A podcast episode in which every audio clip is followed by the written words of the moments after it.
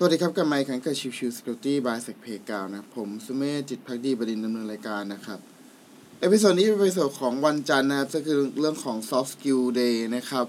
วันนี้ผมจะพยายามหยิบยกหัวข้อที่เป็น positive มาเล่าสู่กันฟังนะค,คือด้วยความที่ช่วงนี้มันก็มีอะไรหลายอย่างที่ทำให้ค่อนข้างเครียดมากๆนะครับ ดังนั้นก็เลย อยากจะหยิบยกในหัวข้อที่เรารู้สึกว่าโอเค มันอาจจะช่วยผ่อนคลายได้ในแต่ละวันนะครับ ก็เลยพยายามจะหาบทความเกี่ยวกับเรื่องของการหาความสุขเล็กๆ ในแต่ละวันในการทำงานแทนนะครับ วันนี้ผมหยิบยก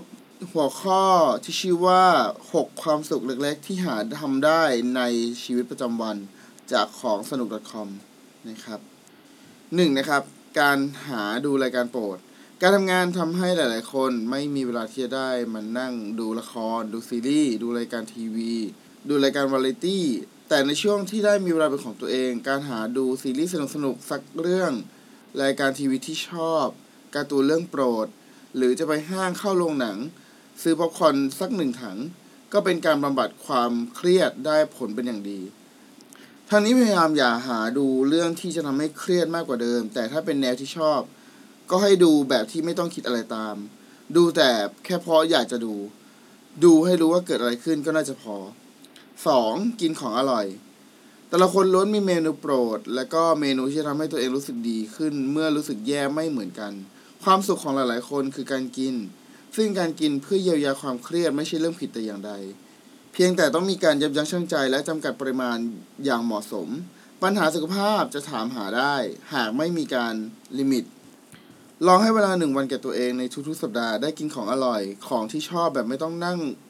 คำนวณแคลอรี่ จะช่วยให้มีกำลังวังชา และก็กระปรี้กระเป๋าได้มากขึ้นเลยทีเดียว 3. ทำงานอดิเรก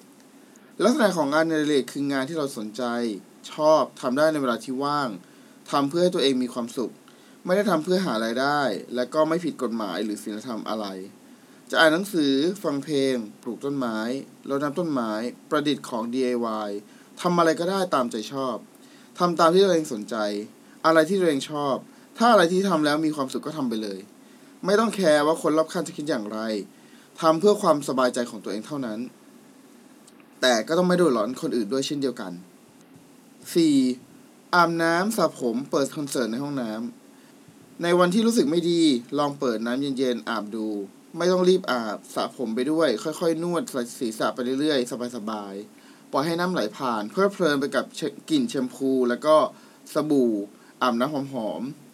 พร้อมกับฟังเสียงน้ำไหล จะทำให้เรารู้สึกผ่อนคลาย หรือถ้าใครพอจะมีทุนทรัพย์ สมัยนี้เขาก็จะมี color changing LED shower head ฝักบัวติดไฟ LED ที่จะทำให้การอาบน้ำของเราไม่เหมือนเดิมอีกต่อไป สินค้าเพื่อคนอาบน้ำแบบประมาณ 10 นาที แต่เปิดคอนเสิร์ตไปแล้วครึ่งชั่วโมงอะไรประมาณนั้น 5. เล่นกับสัตว์เลี้ยง คนที่เลี้ยงสัตว์เลี้ยงจะรู้ดีว่า ความรู้สึกที่มีต่อเจ้าพวกสัตว์เลี้ยงพวกนี้มันเป็นอย่างไร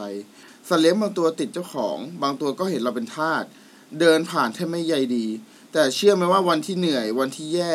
พวกมันแสนรู้ความที่เรารับรู้ได้ว่าเราไม่โอเคอย่างแมวบางตัวที่ไม่ปกติไม่ได้ขี้อ้อน ชอบเดินเชิดไม่สนใจอะไร มันจะเดินมาคลอเคลียแล้วก็อยู่เป็นเพื่อน ให้เราคลายความทุกข์ได้ลงได้บ้าง หากวันใดที่รู้สึกไม่ดีลองหันไปเล่นกับพวกนี้ดู 6. ข้อสุดท้ายเรารู้แล้วทุกคนก็รู้ว่าการนอนเป็นการพักผ่อนที่ดีที่สุด และไม่ใช่เพียงแค่เพื่อบำบัดความเหนื่อยล้าของร่างกายเท่านั้น แต่ยังช่วยบรรเทาความทุกข์ทางจิตใจได้ด้วย คนจำนวนไม่น้อยเชื่อว่าวันพรุ่งนี้จะต้องดีกว่าวันนี้ เลยเลือกที่จะนอนให้เร็วขึ้น เพื่อได้ผ่านวันที่โหดร้ายไปทีละที ชีวิตยังมีความหวังขอแค่ผ่านวันนี้ไปได้ก่อน หรือถ้าไม่มีอะไรจำเป็นจะต้องทำอาจจะลองตื่นให้สายขึ้นเล็กน้อย จะทำให้รู้สึกเหมือนได้พักนานมากขึ้นนั่นเองก็เป็นบทความดีๆนะครับ จากทางของสนุกนะครับ เป็นการหาความสุขเล็กๆ ให้กับตัวเองนะครับ ให้